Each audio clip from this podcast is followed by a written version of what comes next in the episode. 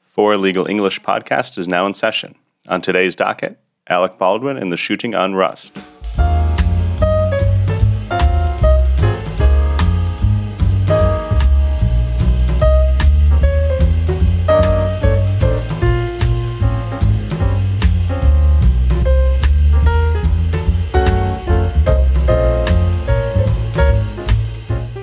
Welcome to the 4 Legal English podcast. This is the show for lawyers, law students, and other professionals from all over the world who want to improve both their legal English and legal knowledge. On the docket today, Alec Baldwin and the shooting on Rust. I am Timothy Barrett, your host. This is episode 003 of the 4 Legal English podcast. Before we begin, I want to point out that we don't know all the facts. There's an ongoing investigation, and there's already a lawsuit filed whether there'll be criminal charges or not remains to be seen. But everyone is presumed innocent until they're proven guilty.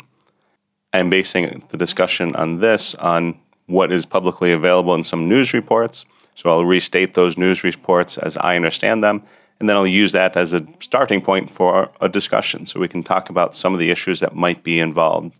And as lawyers, how do we analyze these issues? Of course, we're not giving any legal advice or determining liability, but we will discuss it and bring up some of the points that do determine liability. So, on the 21st of October, they were sh- shooting a movie in New Mexico called Rust. Alec Baldwin was both a star of the movie and one of the producers. The movie is about a story from the Old West, so something in the 19th century. But while preparing to film that scene, he pulls out the revolver, he points it, and pulls the trigger. There was a live round in the revolver, so a projectile went downrange and hit two people. One was the cinematographer and another crew member.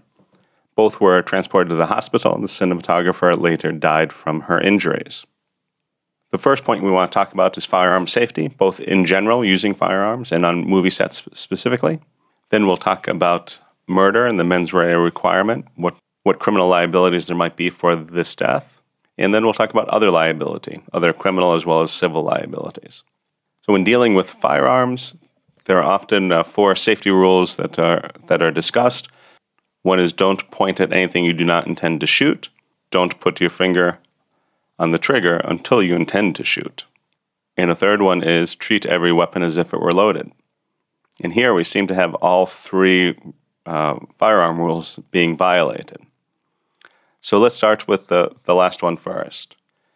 It apparently, the assistant director picks up the revolver and then says it's a cold gun, but either did not check to make sure that it had no live rounds in it or did, did so improperly. You know, either way, they, they, that person was, was wrong, was incorrect. He hands it to Alec Baldwin, and Alec Baldwin apparently didn't even check to see if there was rounds in it, live rounds or not. Now, normally people that are around firearms, the first thing that they do is whenever they pick up a, a weapon is to show clear, is to make sure that it doesn't have any ammunition in it. They'll empty the magazine or open the, the drum if it's a revolver and verify that there is no ammunition in it. And if you see them hand it to another person, then that other person should do the same thing even if they've watched the first person do it, if they're being handed the weapon, they do it themselves. If they hand it back, then the first person is going to do it yet again. And normally there shouldn't be live rounds on a movie set. So I do have some firearms experience. I don't have any movie experience, but everything that I've read online is saying that should not have, have live rounds on movie set. That violates most of the normal protocols. One of the reports is that some crew members were using the same weapons, the same revolvers for target shooting on downtime. So that would be kind of a big violation of general safety rules. That was in one of the, the early reports. So it'll be interesting to see how the uh, police investigation bears that out, if that happened or not. Alec Baldwin pointed it, we have to believe, at the cinematographer and the person who was behind them and pulled the trigger. There are some reports that there was a misfire, but I, I don't think that's accurate. It's probably they, they don't understand what that word means. It appears that he did pull the trigger and uh, there was a live round. The round went downrange and hit the person that he was pointing at. So wh- why was he pointing at this person? Really, there's probably no legitimate reason to do so. So that would be a, a clear violation. Now, what about receiving a weapon that hasn't been cleared? Does someone have liability for receiving a loaded firearm if they didn't check it?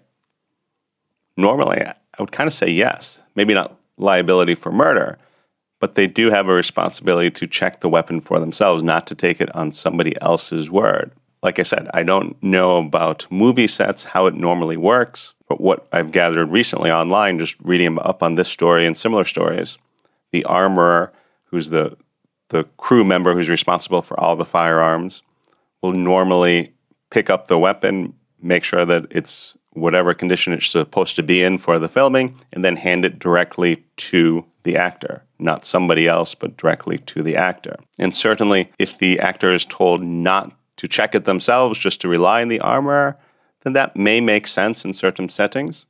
So if they relied on the armorer, who is supposed to be the expert, then I think that that would make sense.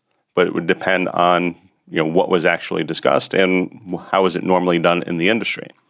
Another thing that you have to be consider for Alec Baldwin is I think he's 63 or so years old and has filmed many, many movies, probably dozens of movies, a lot of them involving firearms. So this is not his first movie, this is not his first rodeo. So, however, it is normally done, that would be a big factor in whether he, he made a mistake, whether he's liable for those mistakes, that sort of thing. But another question is what did he believe was in the revolver? Did he think that there were blank rounds or dummy rounds?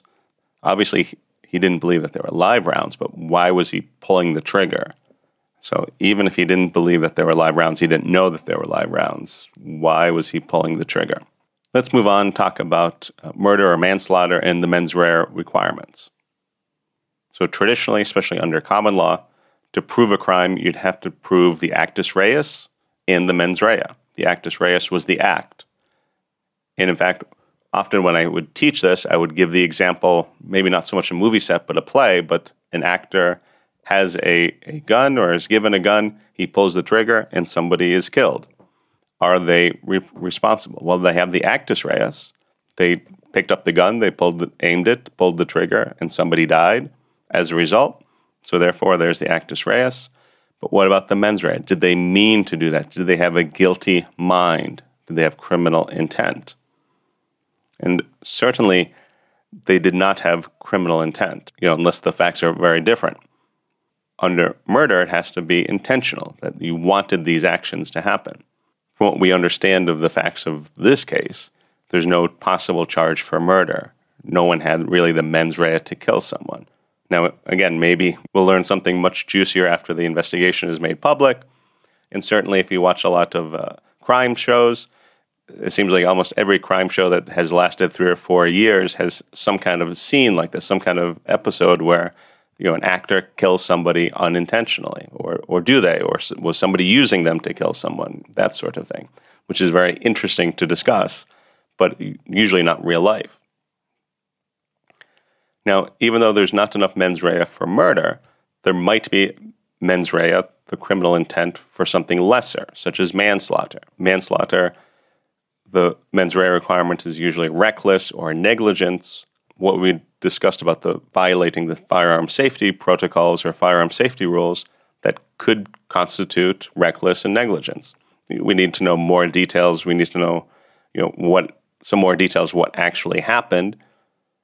But certainly there might be a case for manslaughter for some of the people that were involved. Let's look at other liability.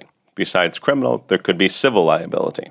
This could be for wrongful death against Alec Baldwin for pulling the trigger, as well as who else was responsible the other individuals, the assistant director, the armorer, who appeared to be kind of in, in that chain, as well as the producers or the companies involved in filming this film. There's already one witness who is a crew member who is nearby and has filed suit uh, emotional distress, something like that, arguing that Baldwin and, and the movie did not live up to their duty of care to keep the crew members, the people around, safe. I'm not sure that that is going to have much merit because he wasn't one of the people that were uh, physically harmed, but interesting to see what happens in that lawsuit.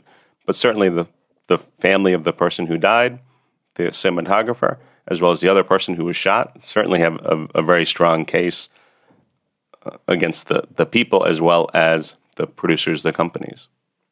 And people can be both criminally and civilly liable. It's a little bit dated now, but about maybe 25 years ago, there was a, a big case with O.J. Simpson, who was at that time retired, but he was famous for being an American football player and had a lot of cameos in different TV shows, movies, so he's still very much a celebrity. But he was arrested for murdering his ex wife. In the criminal trial, at the time it was the trial of the decade and discussed uh, almost 24 7 at different TV channels, things like that. But in the criminal trial, he was acquitted. The jury said not guilty. But later, the family of, of the woman sued him for a wrongful death, and he lost that trial. So by court, he was held not criminally liable, but civilly liable. In the show notes for today's episode, I'll post some, some more articles that you could read if you want to learn more about the facts of this case, as well as an earlier blog post that I wrote about the case. And if you have any questions, put them in the comment section. So today we talked about liability, legal responsibility, which can be both criminal and civil. We talked about actus reus and mens rea. We talked about murder and manslaughter, intentional, reckless, and negligence. Did we use any other terms that were new to you or unfamiliar to you? If any of those words are new or you need a better explanation, please comment in the podcast show notes and we'll make a post about it to explain those terms. Please subscribe and give us five stars and a review. We're a brand new podcast, so that would be very, very helpful. If you have any questions about today's topic, then please comment in the show notes. Go to our website, 4legalenglish.com. For like the number four, and no spaces or dashes. 4legalenglish.com.